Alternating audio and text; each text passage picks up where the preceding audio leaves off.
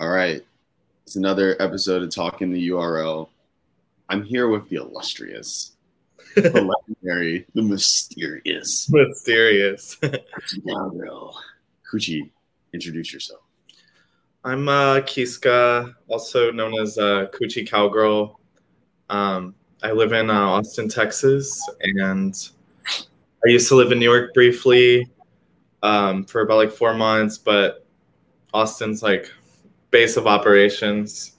Um, and I guess I just do a lot of stuff here. So let's start. Let's talk about that. Your four months in New York. So was that like a? Did you come up here and you were like, "Oh, I want to live in New York," and then you're like, mm, "I don't want to live." It was like kind of screwed up because um, I did want to live there, and I knew that it was going to be hard. Um, but I was just like, like, okay, so I had some missed opportunities because I was, I wanted to go up there and like sew. I wanted to like just work in like, and now I see those jobs everywhere. Like Levi's has their own tailor, blah blah blah has their own tailor. Anyways, I was looking at all those places, trying to find jobs, and I couldn't. But then um, some of the places I did apply to, I applied to to Dover Street Market, Mm-hmm. applied to um, opening ceremony. Oh yeah, shortly before. They're gone now, right? Yeah, they're gone. That's just sad. Jeez. It's funny. Um, I got two interviews at um, opening ceremony when I was in New York, and I was like, it was it was maybe like a month after I had moved there, and I was like, fuck yeah, like it's done. Like I I did it. like I'm gonna have a steady job. Um, and I was gonna do embroidery in the back because they did like custom embroidery on stuff. And then I did two interviews, and they were like, "Yeah, this position just doesn't make enough money to like hire you to hire another person to do this." And I was like, "Why'd you interview me?" but it was really weird. Like when I um when I was there, it was during the uh, during Fashion Week, and I had watched all these interviews on the founders and like all this other stuff because I was like, I want to be like prepared. They didn't really ask me anything crazy, um, but one of the the founders, Humberto Leon, that Mhm. Walked up and started talking to the manager while I was interviewing, and I was like, "Whoa!" And he's like, "You got that jacket for A-Trak ready for like because it was Fashion Week and they were doing, um, I don't I don't know if it was like they were embroidering four VFILES or like opening ceremony something like that, but they were custom embroidering something for A-Trak, and I was like, "What?" I was just like kind of Star Trek at that point, not because like I don't even know this dude. I mean, he just works at Kenzo now, I guess, or probably not anymore, but. I was still just like, damn, that's the dude I just watched like interview for two hours last night. No, I feel you. It's it's mad funny when that happens. Like where you're just like, because when you're watching them, they're kind of like in your mind, like, oh, they're kind of like a spiritual creature type shit, and then like you see them in real life, you're like, yo, like I was just watching videos about it. I'm just glad it wasn't like someone like crazier because then I probably wouldn't have been. I would have been like, when I was in New York. Okay, so I worked at this thrift shop in Midtown, and it was like in a like a rich Jewish neighborhood, and it was a nonprofit for a synagogue. So all these rich older people would bring in their their stuff for tax, like a tax rebate or whatever. So we'd get like like obviously like nice designer clothes, but it was just like the most random shop ever. Like apparently like Taylor Swift came in there one time. This is before I worked there, but I saw Zach Fox when I like sold Zach Fox some like uh, crystal glasses, and I was That's just like. I like my heart like froze up and I couldn't speak, and I was like, bro, I was like, I'm more more shook about Zach Fox than I am about like the owner of fucking opening ceremony. no, because like Zach Fox is like the owner of opening ceremony for the timeline. Like he's like he's on some other shit on there. Like He really is like he owns Twitter. no, yeah, he he's different. He's one of the only people that beat. I, I have a picture with him too. really. Uh, I'll send it to you after the interview. I can like, but That's yeah, there's. I was just like so starstruck. Um, but it's and the stint ended because I got fired from that job. Um, and I was all like, I was, I was like, I'd never been fired from a job before. So, and they didn't give me any reason. They were just like, yeah, we just don't think you're, you like fit in here. And I was like, the fuck does that mean? Um, and it was like a really small operation. So I'm like, I get it, whatever. Uh, but I was still hurt and I didn't have any money and my parents didn't have any money to like help me out. Or They were going through some money troubles. Um, so I was like, well, fuck, I just guess gotta use my last paycheck to buy a Mhm. U-Haul. So then I uh, got a U-Haul and drove back to Austin. Woo! I understand that feeling. That shit is different. Oh, like It is because I was like, I was just like, it's like a possibility that I you could end up homeless in New York. Like if you don't like, I don't even know. You know what I mean? Like, yeah, you're like one slip away from like being fucked, like essentially. yeah. But um, Yeah, it was fun while it lasted. I really didn't do much. Mhm. but I, I did apply to like I mean I just thought it was cool even getting an interview at opening ceremony, two interviews, and then um Dover Street Market it was like so bougie. Like I walked in and I could already tell they weren't gonna take me serious. I, so they talked to me for like ten minutes and we're like, all right, see you. Like, Yeah, Dover Street is like they're all like uh they're all like aliens in there, man. They're just like, Hello, welcome to Dover Street Market. Are you ready to purchase items? Like they're really like I I, I get it because I've worked in like high end retail, but these dudes are like on a different like they're almost like they're almost like pretentious so that you buy stuff. They're like kind of like don't talk to you unless they absolutely know that you're gonna buy something. yeah, that's kind of crazy. I don't know. They're like the reverse of like Supreme employees. Like they're kind of the same, but it's like And then what's what are Supreme employees like? Supreme. Okay, they've gotten better, like because like now they're corporate, but bro, like back in the day, like yo, Supreme employees were horrible. You would go in there, I remember, but it was rightfully so. Like, imagine you're like a skater, right? And you're in this store, and some dumbass little kid like me pulls up with a polo and some Jordan sixes on, asking, like, opening T-shirts and looking at them and shit. Like, like, bro, they fucking hate you there, and it kind of make it kind of made you become cooler because they didn't hate you because you were like cool. They hated you because you were like doing lame shit. So you know, like when you were I mean, I can't even imagine working at the Supreme store. You know, ninety percent of people who walk in there are not trying to buy anything. no, and, and the thing about it is that like, okay, in Manhattan, right? Like, you know, all the downtown jobs, right? All your little like retail, all the Soho retail jobs. All of these people, though they are still retail workers, they are they have a higher sense of like they're like, but I work for Comme des Garçons, but I work for I work for Palace. Like, and it's really interesting to see how the pretentiousness sometimes, like, you know, like leads to you walking in there and not feeling welcome. Like, I, I I sometimes wonder if that's like part of their training, like literally to like be aloof. No, because okay, I went into the Rick Owens store in LA, and they were pretty nice, but they were more pretentious than like four years ago when I went in there, and they're really cool. But when I went into the Rick store in New York, oh my god, like it is literally they're just like like they'll stare daggers at you if they can like tell that you're not buying nothing. Um, um, they're like, yeah, it's it's very especially the Rick people. Like, no, I love going to the Rick store. and Just like they they are they are into it. Like out of all of the employees, They- like they- they really they get like their employees look like they're in the world. Okay, so I took a picture. I'm gonna like just show it on the camera. I took a picture a Mhm. long time ago of um when I was in New York of this dude in all Rick in the subway and his girlfriend, and I felt like, bro, like, and it turns out this dude worked at the Rick store, Oh my Right. god. Like full, like he was incredibly fitted, and his girl was wearing these like Y three like wrestling shoes. He had the like the tractor boots, which were like brand new at that point, and I was like, "Holy shit, he's got the tractor boots!" Like, and I, I should have known he worked at the Rick store, but it was just so funny. it's really funny seeing people in like full rig. Like I was uh I used to live in this place called uh Greensboro. I mean not Greensboro, North Carolina. I used to live in this place called Virgi- like Martinsville, Virginia. And it's really close to Greensboro, North Carolina. This is like a normal southern like city. You know what I mean? Kind of like Charlotte or some shit.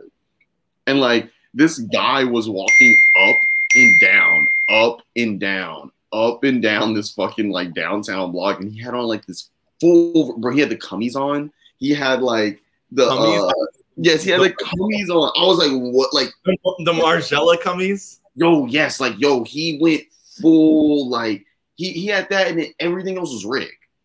and it was like he was look, looking like a art like you know the picture of the archive dude he's like nobody here knows that i'm wearing like like that's what they look like um but i was just like dude like you written down he was like yep that's it? That's all he's like. He was like Yeah, that's like what he does all day. He just waits for someone to like acknowledge that he's wearing rick and he's like you see it? And then that's like his like he's like all right i got 10 more people before i can walk back inside. Keep it pushing quota you know? That's But, like- funny. also it's really funny because people like that like remember like six nine you nobody realizes this except when i first saw six nine i was like that's him. He was Yeah. the fucking meme where it was like pussy n word like on his shorts and i was like the that was like the fucking um what's The it called? Hiv 16 irex era and, yeah. like, oh my god. And it was that, like it was crazy put and then he also was the kid that suplexed his girl on vine. I've never even seen that. Was that like a meme? No, yeah, it's crazy. You, you'll you've seen it before, but you've you wouldn't know it's six not know it was him. Bro, that see that just proves that man's an industry plant. Like they were like, okay, we're gonna turn this meme into like a music meme. No, for real. It's like I don't know that seeing those type of people kind of like you trace back their internet, um, like I guess you know origins and stuff like that. And like I know people are gonna have a field day with like our generation. Like once we're at that point and like they go back and they see like all this. yeah, literally. I remember feeling that way, but like, um, there was a lot of like Vine people who just like, like, what's that one dude's name? He like made those weird ass videos. He was kind of like, oh fuck, I cannot believe I can't remember it right now. But um, I don't know. That's like not even a good descriptor. But um, the dude who dances, you know, I'm talking about the the white dude who dances, who like dances to like dubstep and shit. Oh, okay, okay, okay, okay, okay, okay, okay. I got Yeah. you. apparently he was like actually a professional dancer, but he hung out with all those dudes, and then they ended up like like getting their own like TV show pilot or something. That's Like- crazy. Or maybe it was just on YouTube. Either way, it was just like That they were- Vine generation was crazy. like an informal comedy troupe, all from Mhm. like Vine. It was really weird. No, because Vine was so interesting because like I feel like when it started to fall apart and when everyone started going to their you know respective directions, like some people floated and and, and kept afloat and got to transition to some other shit, like and then you got Jake Paul. Like, you know, like like He got a whole ass career off of. I don't. I, that's the funny thing is that I know he's from Vine, but I don't even know what he ever did on Vine. he was just some dumb kid with his brother, and they'd just be doing dumb pranks. You're like, hey, what's up? It's the Paul brothers. Like, But that's the weird thing too is that like it's like because that like format hadn't been like explored yet then it was like so much more like creative and that people weren't like like form trying to be like formulaic like that's why tiktok is like all of it's kind of the same in a way is because it's like that like we've already done that with vine so people like know like how people like make funny videos in like a minute or whatever you know what i mean? Um but yeah i feel like the whole internet's kind of like that. It's like there's all these behind the scenes i mean this the url the url that like the actual like shit going on behind the scenes there's just real bubbles of like especially in la too like in LA, I feel like everybody there knows each other. They'll be like, "Oh yeah, I saw Jake Paul at a fucking I don't know, you know, some shit like that." No, I feel you. It's it's funny because like I feel like a lot of these times, like during that entire time on Vine, like there wasn't one person like interviewing everybody or like talking to everybody or like establishing that this is like, hey, like this is like a universe essentially. This is like a, a cinematic universe. Everybody has their own TV show.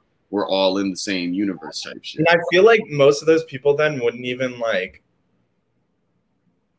interview. They wouldn't even like consider it like a thing. Yeah. Because But that's, a, that's a weird thing too. It's like mixing with random people who like became like these like comedians or whatever. And then also there was like some people who were like literally probably like comedy writers on there already, Mhm. like trying to get a break. And then they go into like write for like I mean, I don't I can't name anybody at the top of my head, but I can guarantee that probably happened. Like someone's writing for fucking SNL because of some Vine No, for real. Because I think Vine was so important because there's there's many times I watch TikToks and I'm like, this is too long. Like this could have been like, this could have been chopped down. And well, what was so fucking funny is because they like they hit you with like the like the setup, the punchline, and you know that's it within like five seconds. It was so, essentially Pink Panther's comedy. yeah, like, literally the good all the good shit in there. Yeah, it's like because this is like you know I, am a copywriter. That's like my my job or whatever. So I work oh, at like a, a, marketing agency and like I write stuff and da da da da. Essentially, Vine, Twitter, all that prepared me for it because it's essentially like yo, like on Twitter when you have 120, you had to get it all down to 120. If you had the 300 character idea, you and that's what copywriting is. It's like I have this big idea. How how do I get it down to this consumable sentence? Like I remember on Twitter, like when I first got it in high school, people thought I was really funny. That account's like long gone, but um, I just remember being like, I I was like, I probably think about my tweets the most because you you'd be like sitting there like rewording it, like like you'd be like, should I say, should I say like they are or should I say they were like you know like the yeah. stupidest like smallest little bullshit. You're like, what would make this like like funnier, but like uh quantifiably funnier. You're like yeah. you're like which uh you know words is gonna make mm-hmm. this which is the weird thing because it was never the concept, it was literally just like how you phrased it. No, for real, for real. That that and that's such an important thing because like five people may have the same idea, but the there only maybe one person that knows how to do it in a way that everybody can get it or understand it or it translates the best. Like and that's a skill. Or I mean, on TikTok.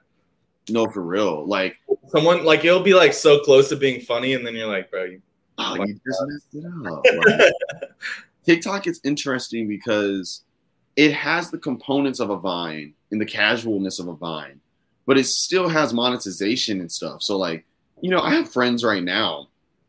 Um, I have friends right now that have like crazy, crazy like TikToks. Like my, my friend Kyle has like over a million like followers on TikTok. And he's, he's getting paid every week, like every month on some YouTube shit. Like it's like YouTube. Like so these people that are booming on TikTok are actually dead making money. That's the difference between it and Vine. Like Vine, you had to get the monetization aspect from all of the other things. Like you got to sell T-shirts, you got to do this, you got to do that.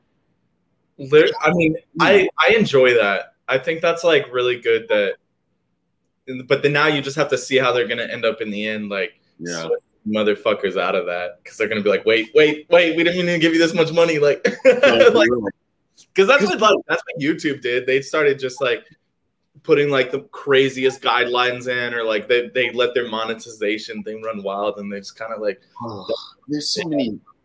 like, I'm excited now because Twitter's Twitter's got that, but like I gotta, you know, you gotta hit like 10k before you like make it. Yeah, we're kind of wilding with that. What about the micro influencers? What about?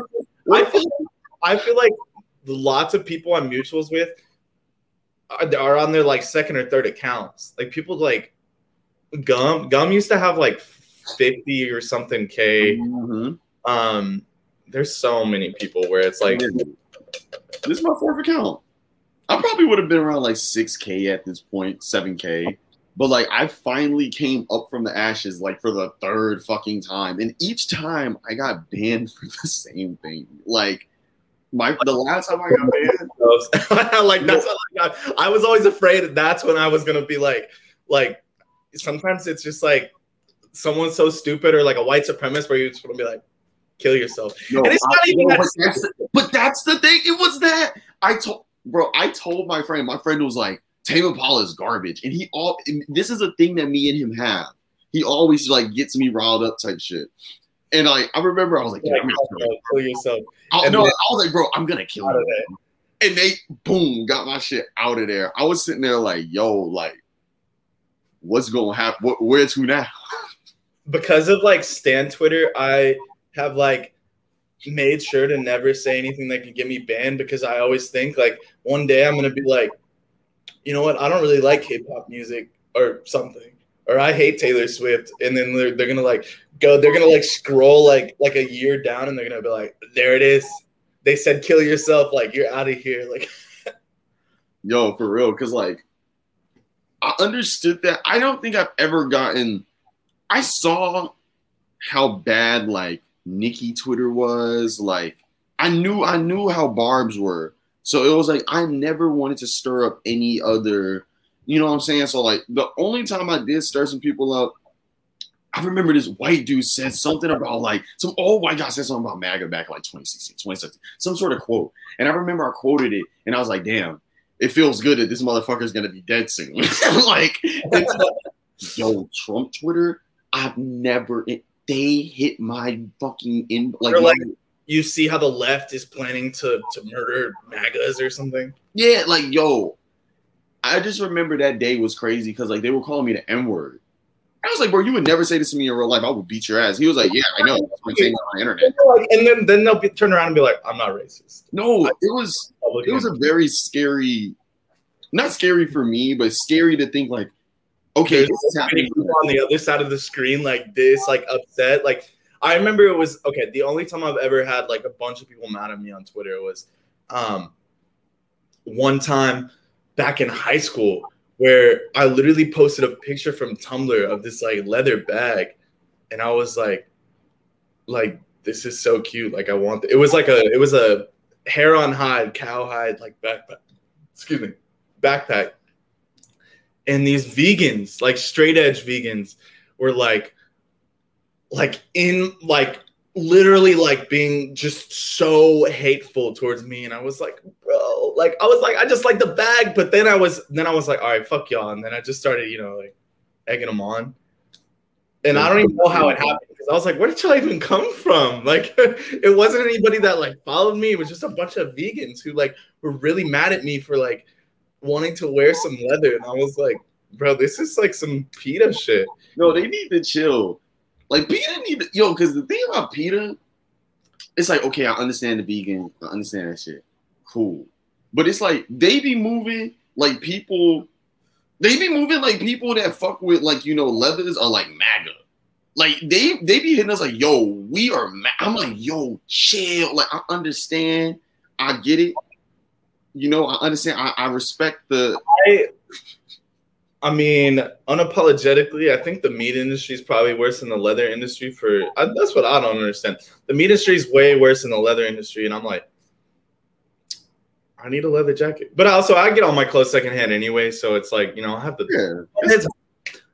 like oh my god, I have like five vintage, vintage like motorcycle uh, or like moto jackets, just black leather moto jackets. It's like the most perfect jacket you could ever buy, and I'm like, you could not make this with with pleather.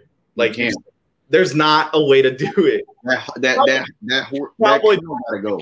You cannot make this with pleather. You can't. We not giving no vegan leather for that. No. Then I, I'd be like buying shit secondhand, but I just I just got new cowboy boots for And especially with cowboy boots, them boots are made for walking. They're made to last.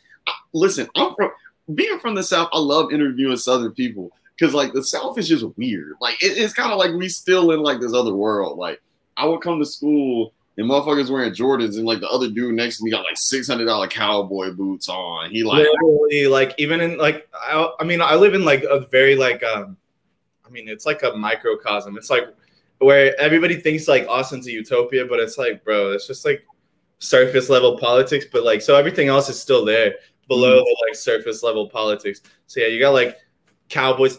My dad told me in high school he was a kicker, which is like I guess like the older word for like Cowboys. Like they he was a kicker, so like I don't even know why they call him that, but yo, that's kind of fire though. yeah, so he was all like, you know, cowboyed out and shit. And it's funny, I, I told my, my coworkers from Mexico, and he came here and he was like, Man, I need like a like a cow like a white cowgirl. And I was like, bro, the white cowgirls are not the same as the Mexican cowgirls. I was like, the white cowgirls are racist. No, bro, I'm telling you, the I remember the Mexican, like all of their boots at school were so different. Like that's when I started understanding the difference. know, like the real like only real cowboy boots come like from Mexico. Like yeah, they're and then crack. I remember being looking at, I'd be like, yo, I remember noticing it because I knew my friends didn't realize it. But I was like, yo, like this man flexing right now. Like, Like, look at the craftsmanship. seven hundred dollar cowboy boots acts like it's nothing. Like, Look, the fucking the alligators, all that shit. all- oh my god, I remember when Lucas Sabat was on that shit like a long ass time ago, and I was like, I was like high key mad because I was like, bitch, what do you know about that? Like, This is my life. he was like, like, yeah, my cowboy boots from blah blah blah Mexico, and I was like, I deserve those. Like, Yeah. no, I feel you. wore them like twice. I'm like, okay. No, for real. So this is interesting. So your father was a kicker. That's a Now, that's the funny thing. My dad's a biker. My dad is like a biker Christian dude. Um, and like I wish I could like I, I didn't.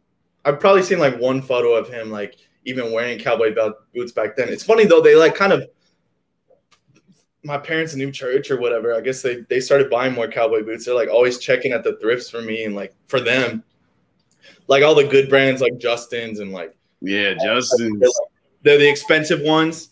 They like find them at the thrift and be like, "Hey, do you want these?" Right. Oh, So it's kind of cool, but they've like circled back into the the cowboy boot territory. But he's like a total biker now. that's fine. Does he wear bandanas and shit? Like, Yeah, he wears oh like do rags and well, do rags, different kind of do rag, but yeah, yeah, I know you mean though. yeah, he wears do rags and I mean on the bike. It's not like this man's just walking around like No, yeah. go to any of the like like. Well, he does go to the rallies, but I haven't been with him yet. Uh, I really want to go to like a, a biker rally with him. That'll be nuts. because, because me, my twin, and him all have motorcycles. So Whoa, wait a second. Are you a fucking superhero? Wait. So, so let's let's hear about the motorcycle. So when did you get a motorcycle? so I got a motorcycle after my twin. Um, so my twin got one right after we graduated high school. Um, and like I didn't even think I was gonna get a car, but then my dad was like kind of like begged my my grandmother because she got like the old people money or whatever to, to, like get us some cars, and I was like, okay, fuck yeah. And then we had been talking about it, me and my twin, and they were gonna get a motorcycle, and I was like, that's so stupid. Like, like it's gonna, it's about to be winter. Like, like you're gonna be in my car all the time. And guess what? They were in my car all the time, but their motorcycle was so fucking sick. So I was like, damn, like I should got a motorcycle. Um, and then like after a year, um, my car like shitted out, and I was like, well, I I think I had like maybe like it was before I went to New York, so I had probably like two years where I didn't have a car, or a year and a half, something like that. And then after that, I was like, fuck it, I'm getting a motorcycle because they're so cheap. They're like, I bought my motorcycle for two thousand dollars, and like it's like 15 years old, but it still runs like decent. So it's like it's the way to go. I got it. It's gonna be now like two. What's I'm trying to think? Yeah, like about to be like two years of me having a motorcycle. this is amazing. Yeah. So like the feeling of I feel like I don't know, I feel like people that have motorcycles just like have a better lease on life. Like if you're purchasing a motorcycle at this point, you already know that like everything isn't promised. Like if I'm gonna do this shit, let me do it in style. Like I definitely, I definitely agree with that because I'm like, people say that. People are like, yeah, but you could just. I mean, like, I'm not gonna lie. It is, I guess, more dangerous. I mean, it is more dangerous than having a car, and just in that you're not protected. But also, in the whole two years I've had a motorcycle, I've never gotten in an accident. When I had a car, I got in way more accidents. mhm. It's like there's less distractions, but like you're more focused. Um, Yeah. and you just gotta. You're kind of putting your life in other people's hands because at that point you're like, I'm good. but for real. Yeah, I'd, It's I'd like say that. smoking. It's like driving while you're high. Like you drive better while you're high most of the time because you're actually like, wait, I have to drive. Oh my god! I, see, I bear, I do not smoke weed anymore. But I remember when I did smoke weed and I tried to drive high, I was just like, I was like, um, I, I just remember I, I was like sitting at a, like a, a stoplight, and then I, w- I was like still sitting there at a green light, and I was like, oh yeah, like, like I can go now. It's kind of different. I don't know. It's it's just like they they teach you that like you're pretty much like in, you're supposed to. Okay, that's what they teach you when you get a motorcycle. That you're supposed to be supposed to pretend that you're invisible. to other people because you kind of are. They show this picture where it's like a motorcycle inside of a, it's sitting in front of an 18 wheeler. So there's like the square and there's you. So you're like, they only see that square. They don't really see you. Mm-hmm. Okay, okay, okay. Invisible. That sounds crazy. Oh, okay, so like when uh when you're like when were you first introduced though? Like when was the first time that like you saw a motorcycle, you're like, yo, I want one of these. It was um I mean like I rode on my dad's motorcycle probably when I was like the first time, probably when I was like seven or something like that. Um, but then I used to I mean, my dad would just take me on his motorcycle. Like I used to go to Boy Scouts. My dad would take me to Boy Scouts on the motorcycle and back. I would like fall asleep. I mean, this is a he has a big motorcycle though. It has like a, it has like a like a seat on it and like all this stuff. So I'd like fall asleep on this on the back of this motorcycle. Mm-hmm. Yo, that's like a crazy place to fall asleep. right? I never thought about it. And then my dad was just like, and then I started looking back on it. I was like, I could have just like like fell right off. You're fucking crazy. Okay, okay, okay. So at this point, there is one thing I did want to talk about. How you were talking about? I remember you asked uh, Whack-A-Mo their their their first experiences on the internet. oh yeah, I forgot to ask you. What was your first username? So my first username was on um, RuneScape, and it was Sword and Rock Two because Sword and Rock was already taken. And I guess I like I saw RuneScape and I thought it was like kind of like medieval, so I thought of like uh, what's his name, Lancelot or no, not Lancelot. The dude, who, yeah, I guess it's Lance. Whoever pulled the sword from the rock. That's all I thought of. I'm so dead. Um, and then after that, it was like my email address, so I can't really say it. Or like, it was like my one of my older ones. I, I still use it for some stuff, but um, I played like a shit ton of Minecraft with my twin, and I ended up.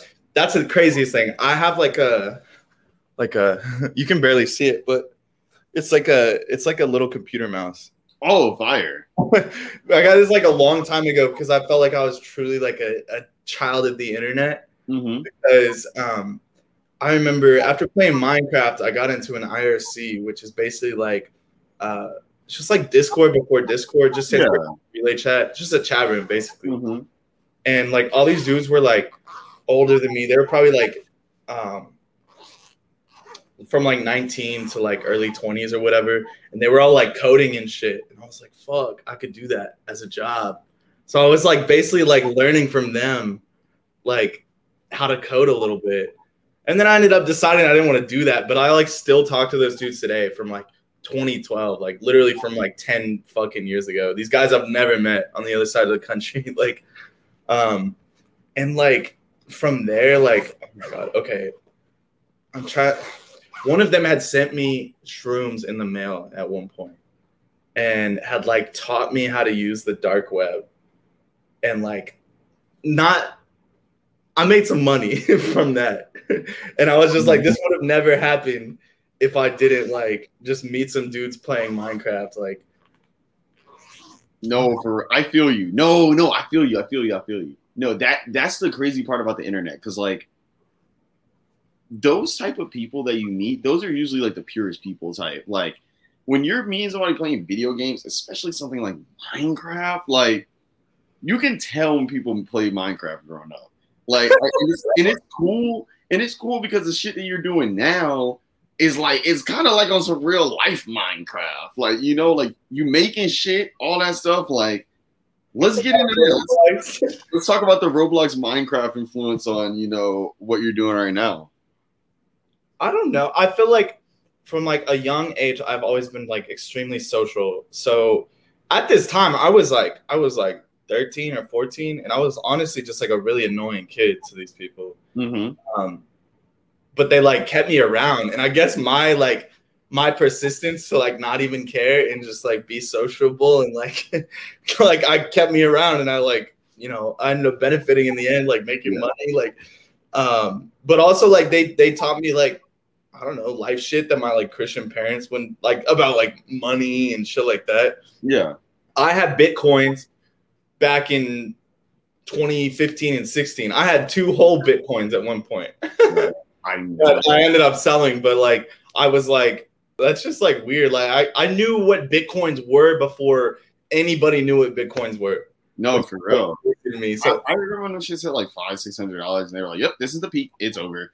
Like that was a very. uh I hate myself for being that broke back then. That's all. Yeah, honestly, like it was like I had to like get rid of it to like re up or whatever. But I was just like, well, and I remember when Dogecoin was like Dogecoin, whatever you want to call it, was like created as a as a fucking meme. And then I mean it's still a fucking meme, but like now people are like rich off that shit. Because dead ass made bread off Doge. That shit's funny as fuck. Like, and that's one thing. Like, even though like I think he's weird, like Elon Musk is like uh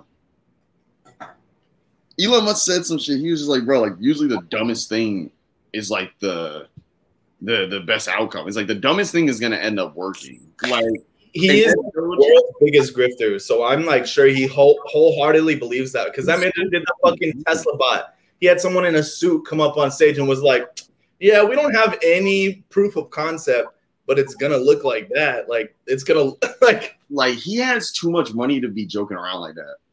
Like it's like, bro, you can't be posting memes and shit like that when one click oh of fuck no. If I ever if I ever got like rich, you would not catch me on the internet. Like, okay, so he is so dumb with that that he literally got a fine from the SEC, the Security Exchange Commission, because he tweeted like uh Tesla to 420 tomorrow or some shit like that. And then I guess yeah. construed as like uh in some sort of like trading insider trading i don't know if it was insider trading but they he violated the rules by just saying that i'm like bro was it worth it what's was that tweet worth the 420 like weed number tweet was that worth 50 million dollars like it don't make sense to me No, for real. It's actually ridiculous. Like, oh, I'm waiting for the, the time period where one of us gets that type of money. Because I just feel like every time I see these people with that money, I'm like, yo, I don't know what to do. Like, why y'all doing all this shit? Why you trying to go to the moon? Like, It's bro, it's all corny motherfuckers look elon musk could have could have built like 20,000 fucking orphanages like like with the money that he spent they could have fixed Flint. Like, Yeah. literally okay i think about that like let's talk about that not you don't even have to be like elon musk rich to do that. Like what did they they like the city guessed that it was going to be like probably like only like a hundred million or something to fix the pipes? I'm like i'm like all of you motherfuckers have like everybody who's just now becoming a bit uh kim kardashian kanye west like rihanna they're like oh they're billionaires now. I'm like you motherfuckers go and fix that because they're not gonna fix it. Like who's gonna fix this it's Look. so crazy because like it, it sucks when the world is so shitty that we look to celebrities to like to try to fix it because the people that are supposed to fix it aren't doing their jobs. And it's like rihanna can't even chill right now because yeah rihanna we are expecting you to pay for flint. Like do something like like we are expecting everybody to be able to just like chip in and do this shit. And it's like Like, I mean, that's the thing too, is though that like I think a lot of people don't understand. They see like they do a lot of like good PR, but like a lot of the stuff they do is like not it's it's like more charity than like helping any like material conditions because like uh what is it like is it Kobe who has like a school yes no no no lebron lebron lebron LeBron has a school, but like, like how much? It, like that's all taxpayer funded, pretty much. I mean, it's like a public school, I believe. I don't Yeah, think it's. no it's like but i can't lie that one out of all the shits it's Oh, not that's that's the best thing. But I, I'm, I'm mm-hmm. giving an example of, of like a like a project where like it's good PR, but legitimately they're not paying for like a ton of it. It's like it's great that he did that, but he, he needs to do that like on a on a wide scale kind of thing. Yeah, because. I mean, but also we shouldn't be asking cele- I don't want the celebrities to be the that's the thing. It's like, bro, LeBron fucked around. That school is like, in terms of like what niggas did. Like, all right, let me think. Michael Jordan made a basketball camp that you got to pay a billion dollars to go to. LeBron, that school. Oh is- yeah, that's is- terrible. no, yeah. Michael Jordan doesn't care about. All right, let's let's let's focus on Michael Jordan then, because that man probably could have. That man could pay for all of Flint with one one drop, literally. No, yes, he could. He could literally put some mids out right now and fuel Flint. It's he could actually like, crazy. literally make like the Flint Five, and motherfuckers would go crazy. Like That's terrible. But like, think about that. See, that's good PR for him, and he's doing like, you know what I mean? Can No, you I imagine drop tomorrow? Everybody would want that. No, for real. It's I had this idea. I, I made this whole concept up. Hopefully, anybody watching this don't steal this shit. Intellectual property. Yeah, look, So basically, watching. So basically, I came up with this idea. We were like, "Yo, let's make a clothing brand that everything is super expensive, right? So like the hoodies are like a thousand dollars, but the money goes straight to somebody that needs bail. So like you bail somebody out by the clothes. Like like say if like I bought like a I'm wearing this hoodie, it got nothing on it. It may just have like one fucking tag on some shit, but it was Yeah. a thousand dollars. And when you see me in that hoodie, you know like, damn, this dude bailed somebody out of fucking jail. Like. that's crazy. That's a crazy concept. two hundred and fifty dollars socks, five hundred dollars shorts. Like everything is like super overpriced, but it's like it's for a re. It's like yo, like all this. That money. would be like, oh my god. So that's such a great idea because honestly, but that's the fuck thing is that everything is marketing. Everything.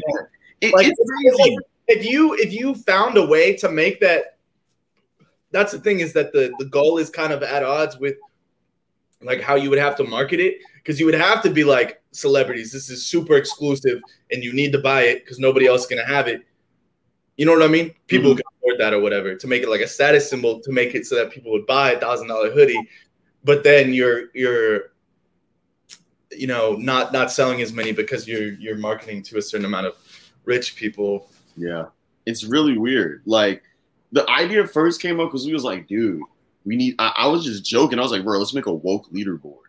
Like, let's make like let's make a leaderboard in which motherfuckers, rich people can flex how much they've given back. Like, let's make this shit. Let's make it like this. So Make it's it like, for real though, like like you cannot start your own charity for to funnel tax money through. Like no, you gotta you gotta straight up buy these hoodies. no, and it's like, yo, it could it. I don't know. It's just like I looked at I looked at everything. It's like now it feels like life. You got to gamify everything for people to want to do the right thing. You know what I'm saying? Like I don't know. At, at some point, we're just gonna have to put a foot down because, like, yo, I know getting people out of jail During the. May, during the May uprisings, I saw like how much money was raised for bail in like Minneapolis and shit. I was like, like I didn't know that most bail was that fucking cheap. Like No, and like I mean, they were bailing out like forty motherfuckers would get arrested protesting, and then immediately the next day they'd be out. Just like it can be that simple. Yeah, in cash bail. That's that's uh that's my message to the Made in the UR audience. In cash bail. shout out, shout out to that. Shout out to the, shout out to the the URLians. Let's keep them on. Gotta keep them right. Oh, yeah. so let's talk about your event. You you did an event recently. It, it tore the timeline up. Had some crazy guests. Let's hear about it. How it came. okay. Okay. Before I talk about the event, I want to talk because that was my first show that I've ever thrown. Um, and like the venue owners didn't even fucking believe me when I said that because I have I have 400 people there. For one, I mean, like, look, Gum was there. Gum killed that shit, and Gum has oh my god, like some crazy raving fans. Like that dude, like I swear to God, like Gum could be like, yeah, I'm in fucking Jamaica right now, and like 10 motherfuckers would hop on a plane to Jamaica. no, for real. No, it's different. I, I, yeah, he, he's different, bro. Different, super different. Like I, I love it. Um, but another thing is that like my friends in Austin do raves and stuff all the time. We have like uh it's just now ending pro in like this the last week or next weekend is the last weekend, but they got a venue for three months only and um have just been blowing that shit up every single weekend, throwing raves in this like small like warehouse space, which is actually right next to like Sixth Street, which is like the the bar district of ours. It's like the most popping area, and it's just crazy they got that lease there. Um, Twelve twenty two is another. They've been doing. I mean, they threw a party on a on a bridge that's like it used to be like a car bridge, and now it's just like decommissioned. Like they've thrown fucking. I mean, I've, I'm they're just my friends, so I've always seen it. I've like kind of like I haven't really helped much with them. I mean, I've maybe door guide, but they're all like my really good friends. So I see how it works to throw one of these things. So for the longest time, I've just been like, I want to throw my own event, And actually, for the longest time, like since I've been mutuals with Gum, I've been like, I want to fly out Gum, and not to not to suck my own dick, but like I kind of started that Gum. Like motherfuckers weren't booking Gum before me. That's all I have to No, say. you you did the you did you was like, look, let me let me fuck up the whole world real quick. Let's get this ball rolling. Nah, yeah, but it's it- good. Like I feel like I opened the floodgates where motherfucker was like, "Oh shit, I could do this." Like I could. yeah. It's like the you you showed that it's actually possible. Like the idea is like, you know what I'm saying? Like, I put so much money onto that show though, also that I didn't need to. It was a lot of marketing. Like I I had a bounce house for the event and I didn't really need to buy a bounce house. Um it was it was a marketing tool to get a bounce house. I was like if you tell someone there's going to be a bounce house at a rave, of course they're going to go. They might and then once they get there, they might not even want to jump in a bounce house that bad. But you No. tell someone that and they're like, "Holy shit, like I have to go to this." it's like if a bounce house is here, like, Yeah, literally. So, I- and but also I have like I have tons of friends who just do that. They like do events. They um, shout out to my my my business partner uh, Emma Lehman. She's uh, fire and like helped me with all of that shit. Like, um, last minute, uh, they they weren't gonna give me an open bar, so Emma went out and we bought five hundred dollars worth of beer from like every single every single gas station around that area because I was like the flyer said there's gonna be free drinks. There has to be free drinks. Like, and that was at that was at eleven oh five, and it was supposed to start at eleven. And so all these people are coming in. They're getting like charged for. Uh, it was it was a weird situation. Um, but yeah, it was that like the bounce house. I made my own like uh, fence basically because I wanted to like pack it. Because if if all the people that were there were inside the venue, it would have not work. So I like made my own fence to house the bounce house and all the people. It was just a lot of pre planning. Mhm. Gum like really like he has ton of like raving fans. So I mean that was like my first like 40 ticket sales. Um I also had my uh my friends the commune it's like a fashion like Mhm. collective thing I'm in. Uh four of them flew out or three of them. It was supposed to be all six of us. Um and we just stayed in an Airbnb up here like um so I, it was in all of Halcyon, which is uh, a uh, like design and music uh, collective that Gum's a part of. Uh, like all of them, ten of like ten of those motherfuckers were there. It was just crazy. It was a real life Twitter link up. it It was was like everybody. It was like the everybody. met- It was like the uh the crossover episode. literally And it's funny because like I I've I guess like my whole entire life has been essentially like a crossover episode. Like my my adolescence, like all my friends in New York, my roommate that I'm like living with right now, like that I've known this nigga for like ten years. Like I met him on like fucking Kanye to the like all of these people that I I know in New York are all virtual. So so I just started realizing like when I saw that I was like, yo, like this shit is like crazy. Like y'all never like y'all never did this shit before. Like this is wild. Like, and I'm glad to see this happening because it's like, I don't know, for all this time, I thought everybody hung out in real life together, everybody knew each other. Cause like da, da, da. I was like, yo, like this is the beginning of like an era. Like I like I really okay. So I've always been really into like my local scene. mhm. Um, I've I've been part. So I live in Austin, which is a college town. So hella people live right around the university, and there's a bunch of co-ops. Co-ops are just basically like dorms that aren't. They're they're just dorms that are cooperative, I guess. They're not through the university, and they would throw parties like all the fucking time, especially during South by Southwest. Living in Austin during South, like I'd see South by Southwest every year, so you're like exposed to this like kind of giant event throwing and you're like this is really cool and then you're like you kind of we would always go to the free shit because we've mm-hmm. never i mean it's like $400 for a south by southwest pass.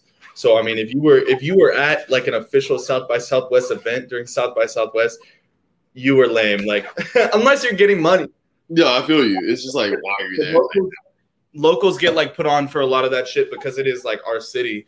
They i mean there's not really a way to exclude us. So sometimes there is people who get on these official showcases or whatever. But ever since i was 16 i've been out there like partying and i remember i was 16 at these college co-ops and people didn't even really look at us that weird. Like they looked at us weird, like, bro, you're like 16. What the fuck are you doing? But like, like if that shit happened, like if if some 16 year olds were at my party, I'd be like, okay, y'all gotta go. Like, what the fuck? But literally, we were just there, like partying. Um, there was a fight night one time. Like literally, they had like a ring set up, and mm-hmm. Me and my twin boxed each other inside this co-op and at the end of the night, also these two dudes were fighting. And they just stripped completely naked, dicks out. We're just like fighting in this college co-op, and everybody's fucking drunk and like music's blasting. It's like so. It sounds primal. yeah, no, literally. And I just remember all these like really cool parties from these co-ops that I went to, and I was like, the ones that I like remembered where I was like, I gotta do some shit like this. And actually, the the rave, Cowgirls Rave, was only like that was just the the starter because I knew I had to do something normal that enough people would come to, get my name out there, and then then I have a bunch of real crazy shit planned. Like I, me and Emma have been like, like going down the list, planning like all this type of shit. I got like a, I've got a dinner party that I'm gonna do in these drainage tunnels. I've got a mud wrestle. I'm gonna do my own fight night. Like I've I've got a bunch of shit coming up. This sound like the fucking the the Olympics. It's it's the party Olympics. It's like it's gonna be really cool. But yeah, I mean, I, I really studied like partying, I guess, in Austin. Just like being here. I mean, there was there's everything because of South by Southwest, ACL, the co-ops. We have so many house shows. Like it's a big like house show city because it's like a college yeah. city. Like I've been to all that shit, and I'm like, Party partying is a form of art to me. I'm just get, like this visual of everybody in this party and these two dudes are just fighting butt naked. That sounds like something that like I feel like a lot of people would pay to see. Like that sound kind of like imagine you just fucked up at the party and niggas just fighting like like that sounds like exactly and it was it was even like it was a private i don't even know how the fuck we got in there because i mean one we're 16 it's very obvious that we're not supposed to be there um um it was, you were 16 they do like private ones just for like co-op friends yeah. and family or something. I think we just like snuck in there. Um, and so I was like, I wasn't even supposed to be there. But we there's like I'll send you those pictures too. Um you can like post those with the the interview because like it's yeah, actually, let me see. Yeah, send the photo. Send the photo and I could post it. I could I think I can show it on here. Oh yeah? Yeah. Or you can just put that shit up to your screen for real, for real. We can see that shit. Yeah, it's on someone else's page. I gotta find it quick. This is uh me and my twin boxing. Yo, what the fuck? Yo, that sounds crazy. And it's like this like dingy little like mm-hmm. like it's I don't even know. That's so cool though. That's cool. I like when weird things happen. Like a couple of days ago, this skate shop around me near uh, named Tenant had like a skate competition in a bar. So like yeah. motherfuckers is playing skate in the middle of a bar. Like they had it all set up tournament. Like that's those are the type of things I'm like, all right, I'm leaving the house tonight. I'm, I'm going here. Like this is this is interesting. That's my goal now. I mean, like I just I mean, ever since like lockdowns ended in Texas, especially, it's like there is something every single weekend, every single day of the weekend too. So it's like Friday, Saturday, Sunday, every single weekend that you can go to. And I'm like, I'm already feeling the burnout. So I'm like really ready to just like do some shit where like you see it and you're like, I will have fun at this. But also just something that like is out of the normal because like like when DJs get a following and stuff, they're gonna do these weekly weekly things. And like, you know, if you live here and you go to that every single week, I mean, you might stop like going because you're just like, well, I've seen it once, seen it, seen it all.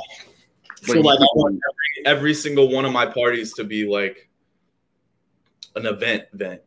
And it's also that's cool because if somebody went to one of your parties, they still had a unique experience and no one else could probably say like oh you didn't go to this one. And then it's going to make people want to go to every single one because it's like it's exactly the reasoning. I tell you it's it's super calculated. Like for me? Okay. Like it was very cal like the the bounce house was like $400 that i had to rent it. And like i i don't even have that money really. Like i'm I was thankful that the venue wasn't asking for all the money up front. So like I paid them out and all this other stuff and all mm-hmm. my like employees or well, I mean like that's the thing too. I don't do volunteers. So I'm trying to it's always gonna be like 15 and up. So I'm like trying to figure out how I can get enough people in there. And if I need more, you know, people like more security for a certain event or more this, and like I have to be able to pay them. So it's like I'm like I have to get the following who will pay that money so that I can pay my people and do another one. yeah, damn, that's real though. You getting everybody paid, like everything you that, that's real. Because a lot of people will sit here, oh, everybody's volunteers and motherfuckers is just glorified interns and shit. Nah, that's cool because you gotta you know that you have a platform. I mean, that's a big thing here in Austin. I mean, there's nothing wrong with that. Lots of people will just volunteer, you know, just to work door or whatever. Um, but I, I mean, like, I just think about it. I'm like, I would rather be paying somebody so you know, there's at least like, you know, they're not letting motherfuckers in the side or whatever because they're getting paid, you know, type shit. Um, That's crazy. Damn. This is dope though, because it's like I feel like I've, I've interviewed a couple. Wait, let me see. Who, who from the comp? I've interviewed you. Wait a second. I did the the Giambi. I feel like every single person I've talked to from the commune, like y'all all are like on some like, it's like y'all a team. Y'all all have like specific like skills. It's like you know like everybody is like on like y'all have a really good ensemble there. Like, no, I fuck with it. I, I've been talking to uh Camilo I was talking to him. I was like, yo, like I want to get y'all like to do like a huge like podcast on here. Like everybody's talking. Like we'll have like a roundtable type shit. Yeah, um, me and Camilo. Well, all of us, all of us have talked about that in the past. I mean, also it's it's hard when you have like twelve different. I mean, I don't even know how many people we have at this point, but mm-hmm. it's like at least twelve. When you have that many people to like coordinate something that's like yeah, different time zones. Everybody, we want to do that. Like we want I mean, we want to do a URL all together too, but like it's uh we want to do like I mean, honestly, we've talked about doing like a little magazine or something like that. Um I really see us at some point like just I mean, we're all getting the bag right now. It's pretty crazy, so I'm just hoping that um we'll all link up in a certain city and just get something crazy going. We thought about even like um doing a meetup and just printing t-shirts for ourselves like no, yeah, cuz y'all are the event. Um, but oh, let me tell you about the next party. This is gonna blow your mind. Let me see if I can send you a picture of this real quick. Give me one second, so you can put it up on the screen. Cause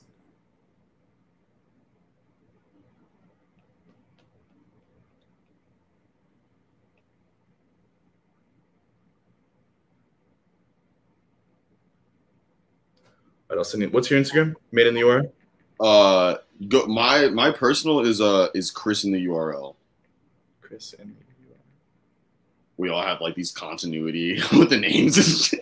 I I just I just recently like switched over all my like I am now officially the same on everything. Which that's fire though, because very very pleasing to me. but look, you know you know it's fire because you like it's like Minecraft and gamer tags and all that shit. It's fire when you have the right name and there's no extra letter. There's no like it's just yeah, like I remember when I, I it used to be Coochie Cowgirl. Now it's like Cowgirl Coochie. Well, I think actually my Twitter. Okay, so they're switched a little bit, mm-hmm. but um, someone had tried to like pay me money for Coochie Cowboy, and I was like, okay, a thousand dollars, and they were like, what? No, and I was like, oh, that's a thousand dollar username. I don't know about you, and now some loser has it. I don't know who has it now, but they they're just barely even use it. I'm like, I'll be having I'll be having alt accounts with like certain names I like, like just and I'll tweet every like, yeah, a couple days just like to keep it a little active.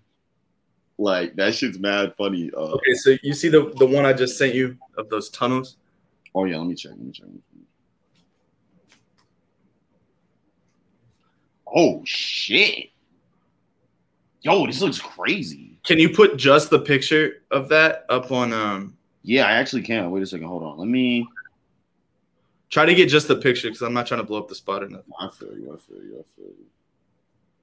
Yeah, we gotta get. Now I understand that. That's one thing that's cool though. Like I like that you do the rave shit because like I've been finally getting hit to rave culture and like I don't know. My roommate is like super big into the scene in New York, So like I've been understanding like the I don't know it's raw. I'd be like, yo, motherfuckers just pulled up under a bridge and just started getting turned. This is fire. It's so funny because I've seen that shit like like I said since I was 16, but Mhm. it's so funny because it's all about like that, but also the vibe because like a lot of people who do this like shit like this, like in Austin who have been doing it forever. I mean, you'll get like weird ass hippies, weird ass ravers, uh, what you call uh, uh, like just people you're not really not trying to hang out with. I don't Okay, know. so- It's not letting me airdrop this shit to my. Oh, no worries. But it's a giant tunnel, so you can see the the big like open one in the middle there. Yeah.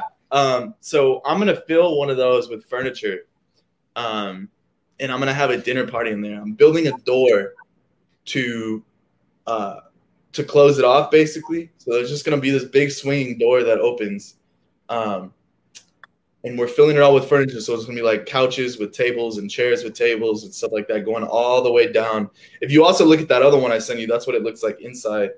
Um, that's like they're they're pretty long. So I'm gonna do that, and then I'm gonna get catered.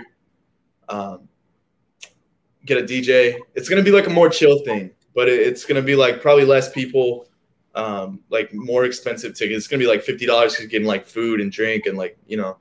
Um, but yeah, I'm, I'm like trying to actually have a dinner party in this like underground tunnel. No, Um, that sounds nuts. That's like the the that's what our uh I'm trying to wait out like before we do another big one because I'm just Mhm. like a lot of planning.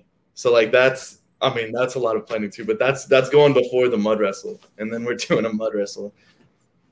Yo, that mud wrestle, yo, like we really need all of the greatest photographers in the Austin area. If you are not in the Austin area and you would like to visit Austin, My my friend, uh, yeah, honestly, if someone's willing to fly out to Austin, of course they get they get free entry.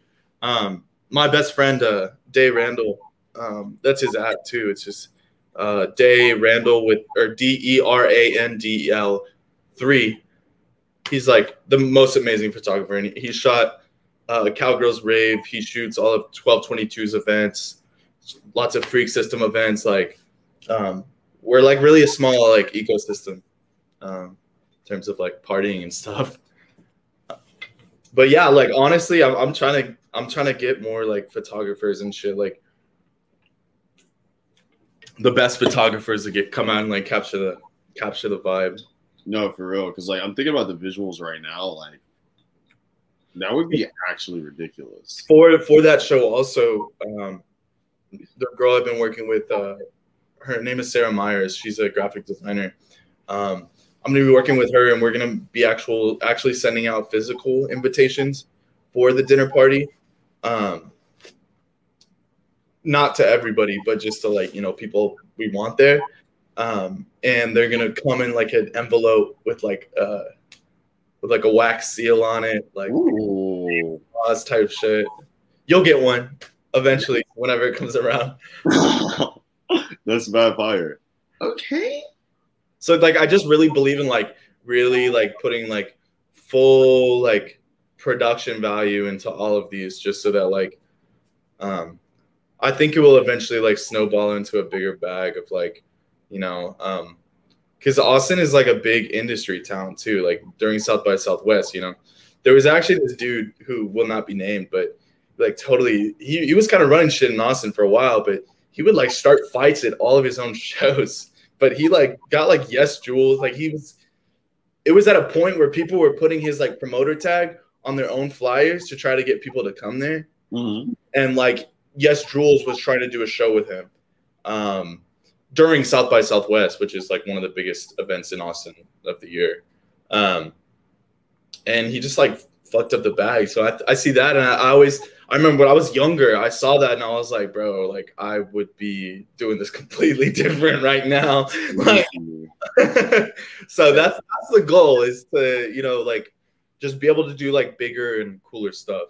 Because that's the thing too is that like when you start doing bigger stuff you kind of got to get permits No, yeah, and it becomes complicated. You're like, fuck, like, yeah i mean honestly okay so the first show was 400 people i want 800 people for the mud wrestle that's that's towing the line right there because it's like it's that's a lot of people. It's So turned into like small event, like, like, concert. you got to figure out how to like hide that somewhere where where uh, police will not show up, type thing. No, for real. That is like a huge thing, especially controlling that many amount of people. Like they're gonna be drunk, turn, turned up, fucked up, and shit. Like I mean, that goes back to what I was saying is that like for that, I'm already planning like I'm gonna I'm gonna have like a whole ass team of security yeah. for that. Like, well, how do I pay for that? Like, Yeah. no, yo, it's crazy. Like I don't know. I I like the idea though, because it's like that's one thing that me and Mark was talking about. Like we was like, yo, like these little things that we do, like there's already been an idea of what a rave is. Everybody knows what a rave poster is supposed to look like or what a rave is supposed but it's like, okay, that's been around for a long time. Let's do something different. Like making it to where you can add like another layer to it, like a mud wrestler, or it's like some sort of like coordinated event with this. Like it's just like the next evolution in it. And it's cool to see that you're trailblazing that for real, for real. I, I wouldn't say that, but I'm trying. yeah, like I mean, after the mud wrestle, I'd love to do some shit in New York. Like the only thing I've ever like, even when I was in New York, I was like, I want to do stuff here. I went to like one, uh, I went to a show with uh Miss Giami. Um, that was like the first first and only time we met before I left. But um, it was it was just at some bar, and I was like, okay, I've been to like a like a event at a bar. Like it, it was like after hours of the bar, I guess. Um, and then I also went to this this art show, which was really cool. Somewhere in Brooklyn, like up some stairs, it looked like an empty, like, which is really interesting. It it was just basically like an empty apartment, and I couldn't tell if like they were moving. I, I didn't even know, but I was like, obviously, like area there is like sparse. like it's hard to get a spot to like do some shit unless you're doing it under a bridge or whatever. And then I can't even imagine because in New York, like cops are fucking everywhere. It, but it's so crazy though, because like you would think that it's like that, but it's like a lot of events now are starting to become like you know like ticketed at like you know clubs and shit. But these little underground raves be happening. Some shit at a club. It does not have to be normal. Like that's Yeah, the thing. real. Like I I thought about when scouting like venues for stuff. I'm like, well, I could I could do it at this bar, but like. How do I fucking how do I get a fucking um mechanical bull in there? Like that type of shit. Like so one of the next events is gonna have a mechanical bull. No. Um, that's a few events down, but like, but it's just stuff like that. Like, it's like you're working with these like Mhm. super big like ideas, and you got to put them in these like really small parameters. you, like, which- you know, you know that skateboarding brand Dime? Yeah, I saw their, I saw some screenshot of their their competition. Okay, that's exactly what I was going to talk about.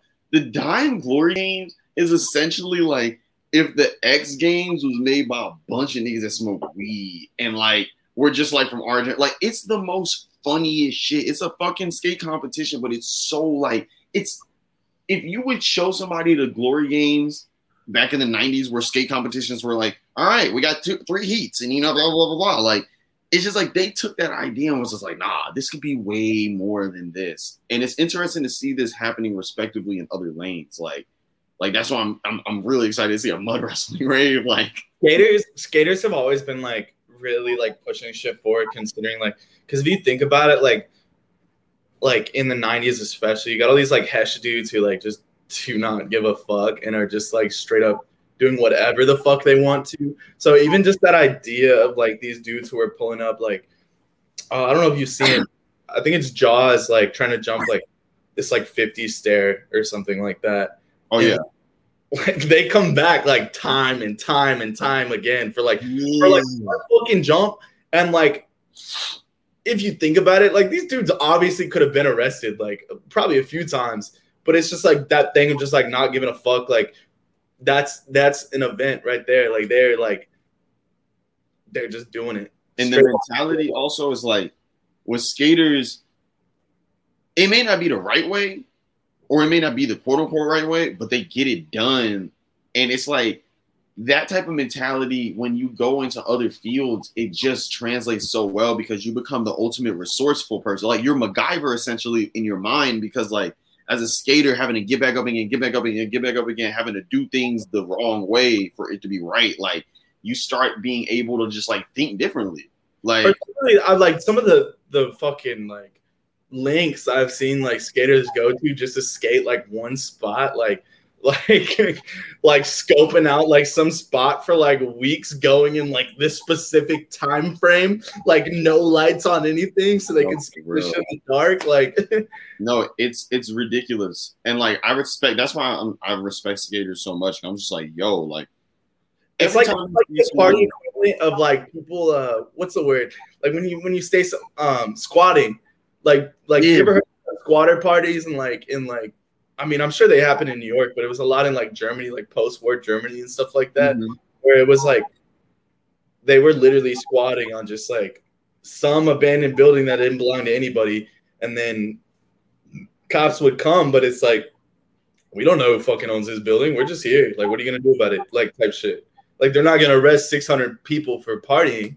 They can't. So it's like you're literally like giant middle finger to like the powers that be just for you know just for a spot or just for like just for a party like it's pretty cool No, yeah, like it, it's kind of just like I don't know, like uh, in certain in certain sports, like uh, so you do you could do two things in two different sports the same. You know what I'm saying? Like, and once you start like you know recognizing that, like that's why like this this generation of kids that ended up doing everything, they're gonna be able to make all of these things that I guess you know like they're into like so fucking unique because they're coming at it from 30 different angles. You know what I'm saying? Like that shit's that shit's amazing. I'm still gassed up off these like yo, like you got to start bringing these parties other places. I'm trying to see the Mud wrestling party in New York. Like, I- that needs to happen. Obviously, look uh, if if if you can make it happen we can make it happen i mean no, for real, because like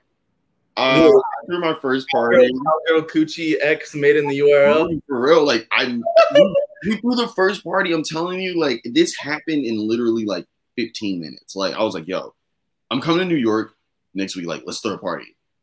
And like it was Jack's birthday and my other friend's birthday. I was like, all right, yeah, y'all, we're gonna throw y'all a party. Boom, hit up Mark. I'm like, yo, you want to do this? Like, da da da da. Like, and we just did it. Like, I feel like you have a lot more expertise, so we could definitely do some shit for real, for real. I'm trying to do that. I'm trying to, cause like we're whacking Mo pull up, we definitely gonna have to give them. Look, Like, I'm, I'm renting a sky crane. We're getting we're getting one of the like.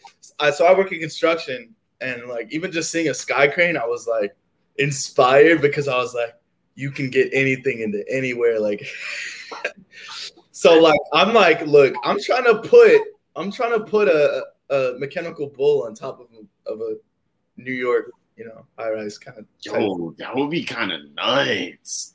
Yo, okay, so let's let this is gonna be the last. This is the last part, and this is how we're gonna wrap everything in. So this is how we tuck the burrito. Okay. So the construction. So tell us about your construction, and I guess like the reflections of like what you do in your personal work, and then how that impacts like you know.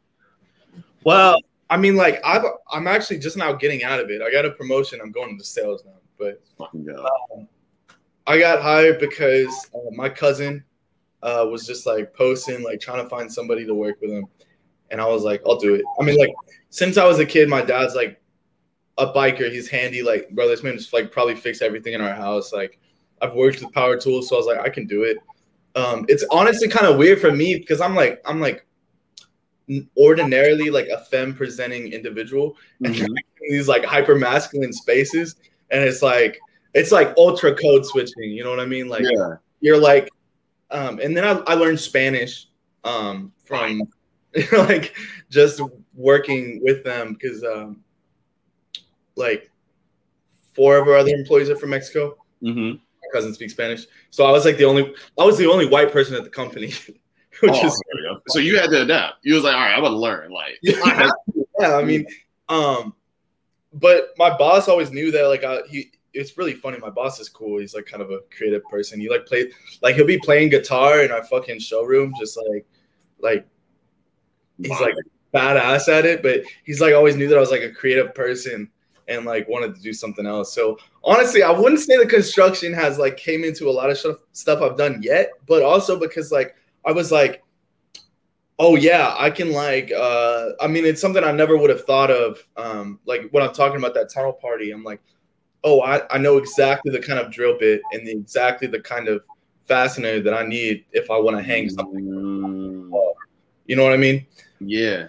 And I know how to make a door and know how to mount it into that concrete so I can put a door over this giant tunnel type shit. But it's like it's a small detail, but to me it's like would it be the same if there was just a bunch of furniture in this in this tunnel and there's no door on it? Because then it's not really like a space. It's just kind of like I mean I don't know. It's it's really about like transforming it, and there's always going to be some amount of construction. There's actually this really cool company um, in New York or New York in Austin called uh, Neon Tiger, and they've done all the and you should look them up. They've done all the lighting for these two new bars, which are basically the coolest bars in Austin. We've never had a real club, so it's like the first real club because everything in Austin is bars, really. Mm-hmm. So like when you think of a club, like with like lots of lights, like lots of you know big ass DJ stands, stuff like that. Like we don't have that. So they were the first to kind of do that, and they worked in collaboration with these lighting people, and they just killed it. And then they just did another lighting display for um, another bar but stuff like that that that to me is like an intersection of construction because they're literally con- fabricating these like light displays like all different types of shit. And it's all like neon kind of thing.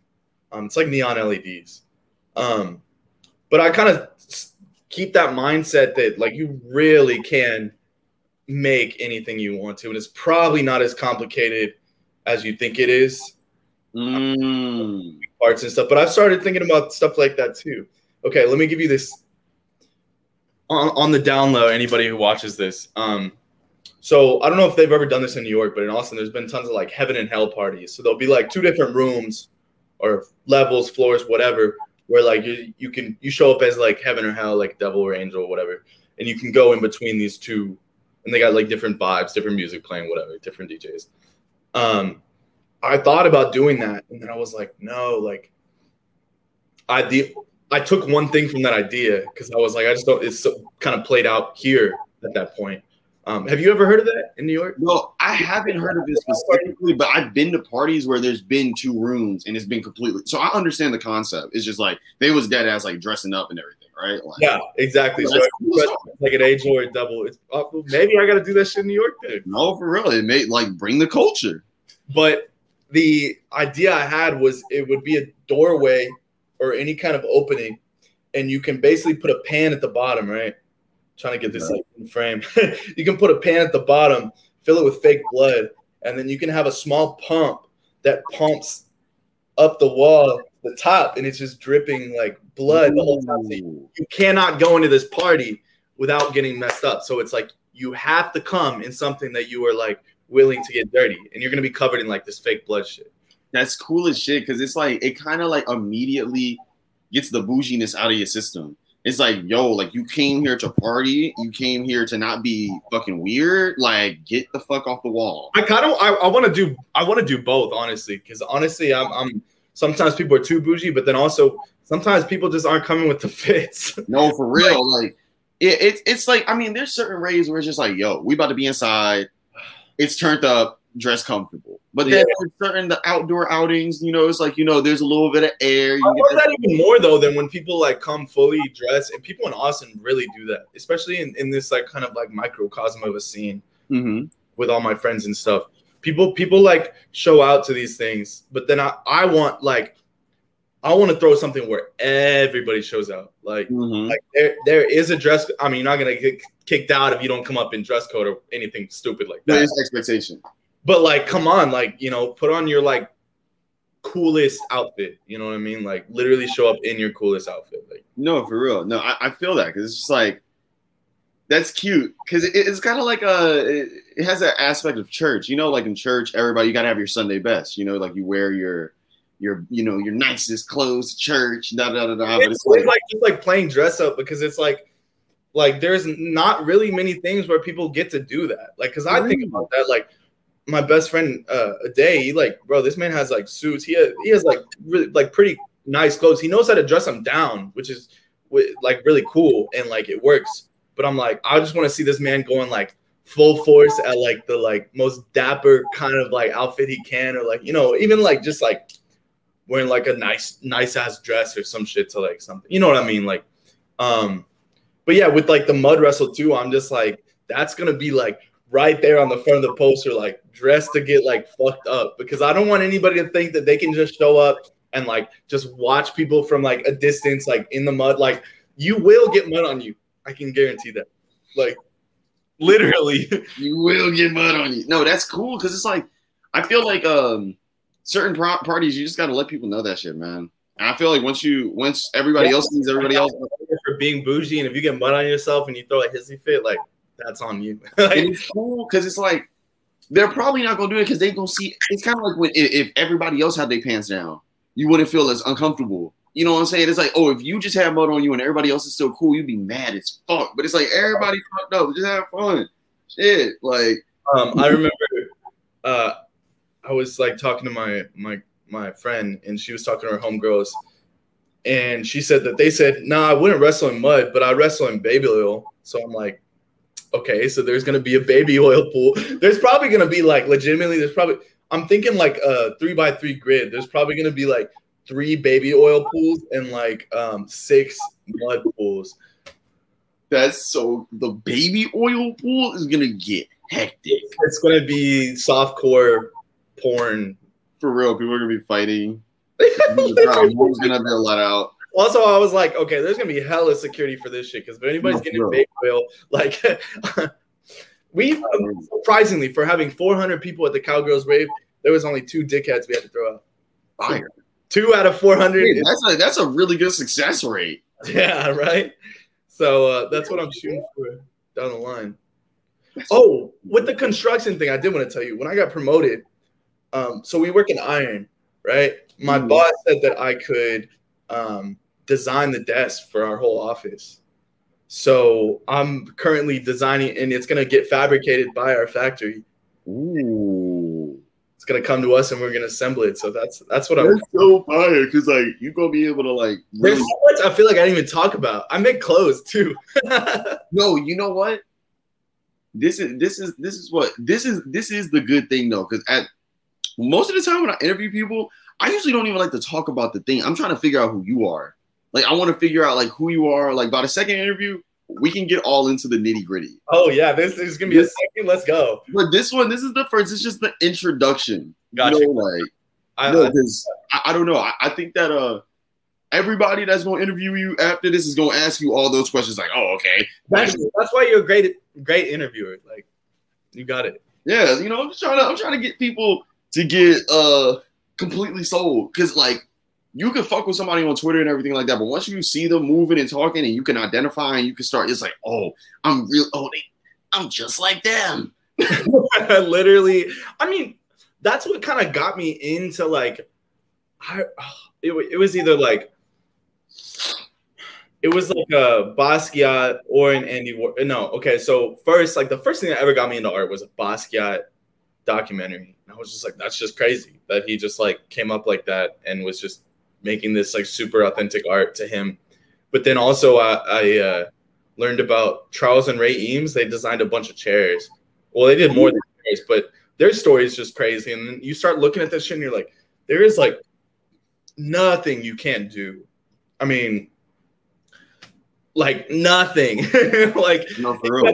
determination but also that's the thing is people think they they got to have like some like crazy budget to do a lot of this shit like or even just like throw your own party or like you know work on clothes or like do anything really and you don't like it's like if you have the ter- determination you'll know where to cut you know cut corners on on budget constraints and stuff like that No. It's like eventually you get to a point where you have that hustler mentality where you have to actualize your dreams in any way possible. It's like if That's what I thought about with this next party because I'm like, this is hella complicated. I'm, I mean, like, these tunnels are like maybe like 50, 75 feet long, and I'm trying to fill the whole thing with furniture, right? damn. So I'm like, where do I put this furniture beforehand? How do I get rid of it after? How do I move it in? The, the simplest part is how do I move it all in? that's that's the Yeah. simplest part No, for real. we got to get a, a caterer, like, all the other things that come with a normal party, you know, like DJs, lights, you know, sound, mm-hmm. blah, blah, blah, like drinks. so, but I'm like, well, I did the fucking rave. I can do this one. No, it's that's it. It's like It's like you do it once and you're like, okay, I got this. Yeah, it's like I this was you remember how hard it was in the beginning, and then you're like, okay, I did this shit. Like this is super super hard now, but I can get to that hill. I can get over this hill. You know what I'm saying? Like it's I did it before. That's what the first one was, I guess, was really just for some shit for me to like first to like build an audience, and then just to like feel it out. Yeah. Because I was like, no one's gonna mm-hmm. pay twenty dollars for well, at least not here. Someone told me it was some halcyon dudes were like, what? You're charging 15 bucks for I was actually charging 10 pre-sale for a gum show? and I was like, I was Yeah. like, I was like, well, the thing is, nobody around here is gonna pay more than 10 or 15 bucks for a show at all. No, for real, because that's how it is. They know that it's gonna be worth it. Mhm. That's the whole thing. Is I remember without all these countless like weekends, always just like like our friends would like call each other and be like, "Are you trying to go to this tonight?" And they'd be like, "Oh, it's a twenty dollar cover." Be like, "Is it gonna be worth it?" Like that was always the next question. no, it's for like- real. If you knew it was at least gonna be a little wacky, then you're like, "All right." But like me and the day used to say that all the time was like, "We're trying to have a wacky night, nothing else. Like just it has to be wacky." No, for real. Like, nah, we, we had a we had a couple of those dilemmas. Man, Moodymann just played in New York.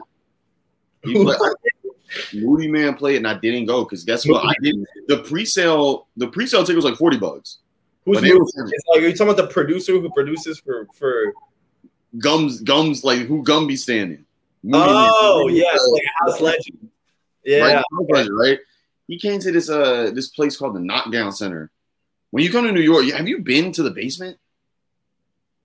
Yo, like, okay, I didn't go anywhere. I was so broke. I, I remember. I feel you. No, when I was up here, I was like before I was up here now, like I was so fucking like, oh my gosh, like I was sleeping on a couch. Like, I, I lived in the Bronx in like what was basically it was literally 40 square feet, and I had a living room out of that, but my room was 40 square feet, and then I had to. I worked in Midtown, so I commuted from Parkchester to Midtown every single day. Like, back. Yeah, it was it was tragic. I understand. That shit is crazy. I was up in Harlem. I was on 136 in Lenox. Word. It was like kind of like like where I'm at in Brooklyn. I'm in Bushwick now. Like, have you seen that picture where it's like if the girl brings you here and know you about to get the best head of your life? I live in that block. like that's my stop or Wait, whatever. is it the same picture if a girl brings you here to run? Is it the same picture? Yeah, it's it's the same one. It's the same one. Both statements are true. Both statements. killed me because that is literally what my stop looked like in the Bronx. No, it's mad funny. Like Broadway, Myrtle, is, is, Myrtle Broadway or whatever. It, it- it's so fucking like there's Bro, so much shit going on. The one girl I talked to when I was in New York lived out there. Oh Like- Yo, but the thing is that Bushwick, though, this location is stupid fire though, because like, okay, you got Mood Ring right here, then you got Bossa right here, then you got you know like da da da da like I did, go to, I did go to Mood Ring. Okay, yeah, okay, word. So you was probably you was right near my like you know like all in the in the Bushwicks. Uh, yeah, my friend taught me took me to like some of the Mm-hmm. New York classics, I guess. Well, yeah, there's some. I've been going to a couple recently. I think the weirdest one I went to recently was called the Jane. It's like a hotel on like the like uh, on the west side of like you know Manhattan, uh, by the water, and it just felt like I was in like uh, you know how like how Ralph Lauren has stores where there's like a lounge and shit in it or something like that. yeah, Imagine that, but like Abercrombie and Fitch during its peak. Like, that was the decor of this place with a sprinkle of Gossip Girl. I was in there with a Palace jersey on and jean shorts. I was like, I, I don't know where I just got to. you're like, uh, who's who? I was like, where, where, but it was it was a vibe though. It was, It was a vibe. it was a vibe. you go in places like that and you're like, I wonder what their like target customers like not Oh, just yeah. like not just like who actually buys shit there, but like they have a target customer and they have like they have their outfit. They have like a picture of their target customer. Mhm. I just always wonder like who that is. Yeah, no, it's It's not funny be some dude in like some super tight skinny jeans, like it's got the like the pre-distressed, like yeah, like- the crinkles. the crinkles. Oh my gosh. You know, it's funny because like I was working on this project for work and they gave us a brief and it was just showing like who's like the target audience. And like one of them was me. Like it wasn't a picture of me or whatever, but like the description, I was sitting there, I was like, when they were reading it in the meeting, because I'm usually like me and my partner are usually the youngest people in the meeting. So like they're reading this and everybody else is in there like, oh yeah. And I was sitting there like, nigga, the fuck, this is me. this is crazy. But that You got leg up. Uh. no, it's funny, like, and, and but on the project, we knocked the bitch out. Like, we got the Oh, yeah. bitch. So it was like, you know, we knew it, but it's so interesting seeing that because like the way that corporate or like the way that like people that create things envision their customer to be to who actually usually be there, it's so funny to see like the difference or how how similar it is. Like, you know, That's, what I mean? that's what's really interesting is because like they're like really like commodifying their product. You know what I mean? Like Mhm. trying to sell this to as many people as possible. And I always think working backwards from that is like the best way to go because you look at the excuse me, I got the hiccups. You look at like um all of like the designers and stuff working now, and they're not really, I mean, they're not designing for, I mean, obviously not big fashion houses, like independent fashion houses, they are all designing for themselves. And it's like something Margiela said that like um, you know, I'm not designing for like any woman. Um, it might have been Margiela or Rick Owens. They both said something to the same same amount, but it was it was basically like I'm I'm not designing for any woman. If they like it, they'll buy it. Kind Yeah. of thing. Like it's like you're you're designing for people who can make up their own mind, and then the the following follows after, not before. You know, Mhm. there's no, there, it kind of just ruins things when you're like, I need to capture this specific audience, so we because you work within so many constraints. No, yeah, because that's why like with with URL, like you know, we're like working on like uh right now I'm like working on like my official first like clothing brand. Like so it's gonna call it we call it URL And like we were thinking about like oh yeah, thank you. We, we, of course I have. What do you mean? If you were interviewing me and I hadn't seen your clothing, I, I would have been mad. I would have been like, no, I, I wait, let me show you one piece. Hold on, I'll show you one piece. I'll show you one piece. This is a little sample that we just did.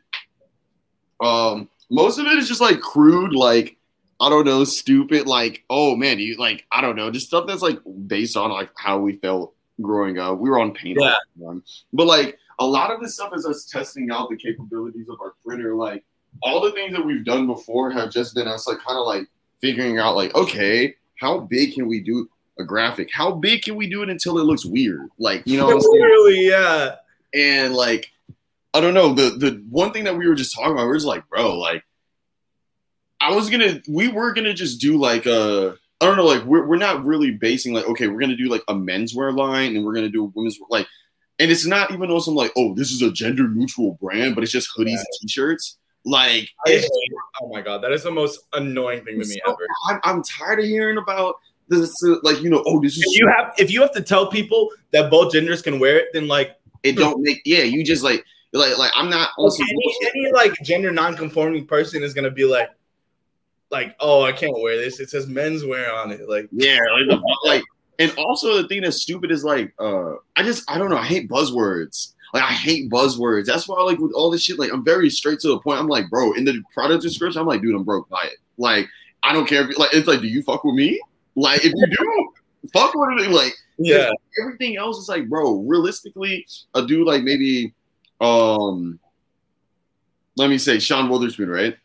oh man, everything I do is renewable. Da da da da da. Once you remove that part and you start looking at everything individually, like, yo, this shit, garbage. is that Garbage. because like that's why like when we pop out, like it's just like Sean Sean Witherspoon or Mhm. his name. It's like Witherspoon, right? Wother, I think Wother. Witherspoon. He was like, I've been putting my all into this, and it was like literally just like a color black, like Yeah, look, and then they posted it next to the Supreme John, right? Like it looked just like the Supreme hoodie. Like these motherfuckers be selling niggas dreams. Like Pharrell is the fucking king of this shit, and it, and it pisses me off because I, I I love Pharrell. I identify with Pharrell. I'm an Aries from Virginia. I think I'm just like this nigga. But I see certain things like human race, and I'm like, bro, people are buying this because they think they get they about to have your skin, and you just be sitting here like, yeah. it's, Like- it's the ultimate scam. It's like the woke clothing. Like, oh my god. Mm-hmm. But also, I mean, like, don't get me started on that. There's like, there's not really much clothing that's like very like buying new clothing is like the definition of not being sustainable. Why you, if you're buying some new shit, it's not it's not sustainable as you think. Yeah. It's It's like like- just, let's just stop. Like You gotta you gotta like tell yourself, I mean, look, this it's all about management. It's like the whole thing. It's like, I mean, I, I I'm not gonna eat at like you know fucking Nobu every night. I'm gonna fucking you know I'll cook at home six days of the week, and one day I'll get like fucking no Or. Yeah, no, for real. Like, day of the month. Mhm. you know what I mean? It's like it's like that. It's like you gotta like sustainability isn't some shit that and it also we can go on go into how like this shit isn't even this mainly like you know the United States military is like the biggest polluter of whatever. But I mean like if you look at a brand like um uh Stella McCartney, which for the longest time I did not know is Paul McCartney's daughter, which I should have known. But yeah, Stella McCartney's a big like high fashion brand. She's been doing that shit forever. Wait, she's Paul McCartney's wait, her her daughter? Yeah, What that and it's so because like the motherfuckers whole don't fashion industry is nepotism, and you don't even know it. Like oh, No, Okay. yeah, of course. so, but like it's the craziest shit that you don't even know. You don't even think about it because you're like, no way that would be Paul McCartney's Same thing with Greg Lauren. You see Okay, this so- you're like, oh. Devon Aoki, I don't know if you know this, Mhm. is uh like sister-in-law to Steve Aoki, the DJ, Okay. the guy who throws cake. Yeah. Their father was like the creator of Benny Benihana's. Yeah, I watched his documentary and when I saw it, I was like, what the fuck? Like And he's like this eccentric mil- he like died in some like crazy like ski boat accident or something. I don't even know. Like, like, like going just like eccentric millionaire, and he's like, "Yeah, I'll get my daughter and son jobs, like whatever." Like, No, it's so interesting because there's a lot of, and, and also it kind of be fucking up for me because I'll be real with you. I don't be liking to hear that. Shit. Like I don't. That, it's like when I see people who was rich, I kind of just like I'm like, okay, I can't really like be so. oh no, I, that, that shit like that shit like pushes me so much harder. Growing up in Austin, all right, Mhm. Austin has always been rich, even before this whole tech tech rush. They they started calling us Silicon Hills, which is really fucking annoying because Austin is like hill country, I guess. Um, before all that, oh my god, you'd meet motherfuckers and you think they're normal, and then you just thought they were kind of a dick, and then you realize you're like, they're rich as fuck. I met this dude who his dad like wrote the fucking he was a dick. He his dad wrote the book on OJ Simpson, like one of the first, and he was like just rich from that. Like he was just loaded from that. And then I mean that's fucking what, like 30 years ago, 40 years ago? Like that's wild. literally. Oh, and then also I remember this one guy who is like an heir to a local grocery chain. Um and then another guy, I don't even know what his dad did, but I remember he was so coked out one time at his house and he was telling us how his dad wrote a check out for two and it meant two million. And I was like, I was like, I'm like, I'm like, it's just like amounts of money that I can never even like think of having. So I'm just like, look, if you are literally the fail son of like some fucking millionaire, I already know I can do 10 times better than you. Like, it's not like if you you got all the tools, all this money and you can't do something better than this, like, I cannot do nothing. You know what I mean? Yeah, it's the ultimate motivation because it's like you uh imagine you running a race against somebody super doped up, but you beating them. Yeah, exactly. y'all, y'all, y'all keeping up. You like, bro, like if, if they got all this help, you know what I'm saying? I'm still doing this shit. I just must be that bitch. And I mean, Austin is full of. I mean, I'm New York is too. New York's probably more full of that shit. Oh my god, you meet someone popping and you're like, you're like, oh, and then like some some person whispers in your ear like, oh, their dad owns fucking. I don't know. Their dad contributes to the Met two million dollars each year or some shit. I don't know. yeah, for real. And it's just like, Yes, oh, but it's it's shit like I remember this one girl. Literally, there. I'm not. I'm not gonna say nothing about New York, but it's the same as Austin. It's just like super rich families who've just been here forever, and like you meet their their heirs basically. yeah, and they're just out in the street, like, like bobbing. And, and the funniest thing is that how motherfuckers be queer baiting, they be like, they be struggle baiting. Like they be like, oh yeah, like everything Oh is twisted. I mean, yeah. like motherfucker went into the thrift store with a black heart. Like, come on, like, let's stop. Struggle baiting is like such a thing in Austin. Oh my god! Because in Austin, like, it's not even like people are like millionaires struggle baiting. Like people are afraid to like to like just admit they're rich. I met this one bitch recently, and she's super cool. And I remember I went to her apartment. She was just basically like, "Yeah, my parents are rich," and I was like, "I respect that more than any." And like, she's not. They're probably not like super rich or anything, but like, I respect that more than any motherfucker who's like, some crust punk trying to act like they're. Oh my god! In Austin, there's crust punks who are like homeless for the aesthetic, like like their their dad's like a fucking like you know, millionaire and they're they're they're out here bumming it for no reason. it's just for the looks. I'm like, bro. That shit is insane. It's actually crazy because like I don't know. I have I have a, a, a, big problem with that shit, man. As somebody that comes from, you know, like I wasn't by any means, I never struggled, you know what I'm saying? Like but I didn't have a constant father figure in my life. You know what I mean? Like my mom was like single parent, like doing like, a little money could have helped with that. yeah, it's like, bro, it's like when I see this type of shit, motherfuckers be crying all this shit or, or going through all this shit, and they rich as fuck or they have these opportunities, You're but like, bro, get over it. no, what's that video of Po? He's like, shut up, bro. Shut up, bro. Shut up, bro. Like, yeah, that's how I feel. Like, next time I go to New York, I want to meet Po. Look, do you ever? Okay, look. I, okay, let me let me let me get you more party details. I want to book Po or Hasbulla. They both have the same um condition where they P.O. look. Be funny though, because Po dead ass be dancing like a bad bitch. D- Po gonna be up in there going crazy. I cannot afford Po's rate. Po's rate for like a club appearance is probably like 50k or something crazy. Yo, Po, yo, I don't understand. Like when he first popped out, I was so infatuated with this person. I was like, yo, this is one of the most interesting niggas I've ever seen in my life. Like, I ain't no fucking thing on your fucking mind. Like, like you could tell this motherfucker was just there for the ride. Like he was just like, and it was funny when he first got when you when he first moved to America.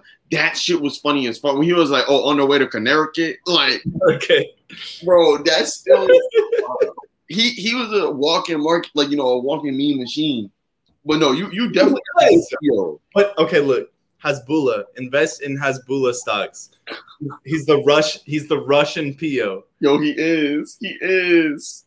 Yo, dude, smoking? Because I don't think most people would know this. I only figured it out through like just scrolling through some comments. But he's famous because he looks like a mini version of um of fucking like some MMA fighter who's Russian.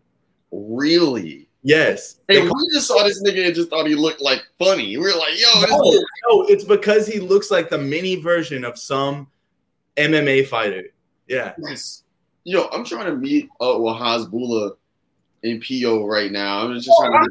Okay, look, because that is some. Okay, like I said, I want every every one of my shows to be an event. I joked about like having Hasbulla at the Cowgirls rave, but like oh my god, three shows down from now, if I do a show in New York, if if the booking rate is right and I have that money to spend, I will book Hasbulla. And I'm gonna have my friend Marcella. Um, go follow her. FDBSML, FDBESML. Mm-hmm. Amazing fashion. She's in the commune. She speaks. Russian. I'm gonna have her show up just to like you know translate for Hasbulla. Like, yo, one nigga Hasbulla finna pull up, bro, with a bottle of vodka. Imagine, imagine, because look, I will make it happen. I'll be real. If I was, I have, I put a hot bull up here on the shoulder, and I just be like, look, bro, me and my shooter here, like y'all get out of the way, like he, the king is here. bro, can you imagine? Like he's only like 18, bro. There's no way that dude is not like millionaire by now. I don't know. He's not, but like I think about that, like those people who get those like meme endorsements like they get paid to show up at clubs and shit. Like they they are like there is no way they're not making serious. He making money at the clubs. You remember them videos him going crazy? Like he'd be like, go, bro. I saw a video of that nigga in a pamper at the club in a uh, like no shirt on with a pamper on, going nuts, like throwing money and shit. but also, Po is a bad bitch.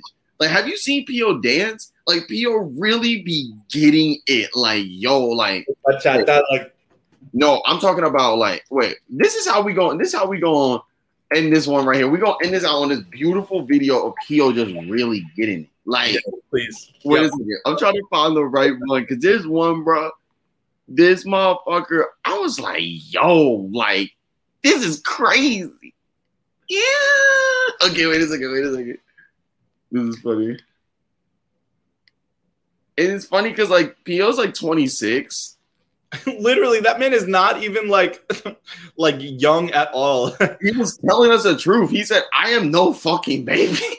I am fucking I can understand why he's mad because look, if I was Hasbulla, Hasbulla like just turned 18. Like this man's like still young. Like how we know? But Pio's like like a grown ass man. Yes. Wait a second. Hopefully this shit ain't lagging. Okay, wait a second. Wait a second. Let him get into it. Literally, he's dancing like a bad bitch. No, look at the hand. Look at the hand placements. Wait a second. Hold on. Because I know there's this one video. He has like a um a weave on, and he's like with the weave like going crazy. I don't know. Oh my god. with the with the hookah. With the hookah, yo, I'm telling you, you get his little. There was this one. There was this one skit he did. You remember when it came out? Um, Yeah. and he and he basically dressed up like the kid, and like there was a like you know the it was in like the the shit, and he was like, come down here. He was like, he's like, I got pizza, and P was like, nah, nah, nah, no, no, and he was like, I got hookah, and P was like, you got hookah, and he In there. he jumped in that bit. Uh, I That love is crazy. Okay, what do you want the people, the URLians, what do you want everybody to know for this? uh, What what everything you want to plug, everything that you about to do in the next so and so months? Um, shout out to uh, Mark and Shayna for their amazing success. Shout out Yes. all of the commune. Um, shout out everybody who helps me out in Austin. Uh, Day Randall, I mentioned him. He's a photographer. Uh, Emma Lehman, she's my business partner. Um, like, shout out to all of them. Shout out to my twin. Um, none of that would be possible without them. Um, but more parties coming soon. Hopefully to a city near you. I mean, I'm really trying to, I'm trying to get that rolling as soon as possible. But also, I want people to come to Austin. Like all those people who flew to Austin, they were like, okay, let me tell you this to anybody who's watching this, everybody who came to Austin, all of Halcyon, all of the commune, Gum, like Cooley, they're like, let me know when the next one is. Like, I will. Cool. like, it was that. It was that, and it will be that for every single person. I've never been to Texas. I'm gonna have to pull up. You're invited. So and this motherfucker.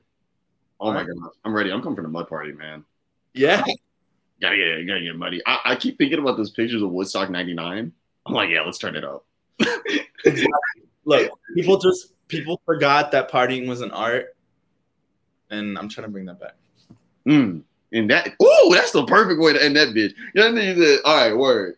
Party is art, and Coochie Cowgirl's trying to ring up. Yo, All right, thank you, Chris. thank you so much for coming on here. Thank you to the commune. Like we said, yeah, shout out to uh shout out to, to Shayna and uh and Mark. They've been going crazy, like the rains. Shout out to everybody watching this. Um and yeah, shout out to Austin. Shout out to Austin. Shout out to everybody watching this. Texas. All All right, right, peace. peace.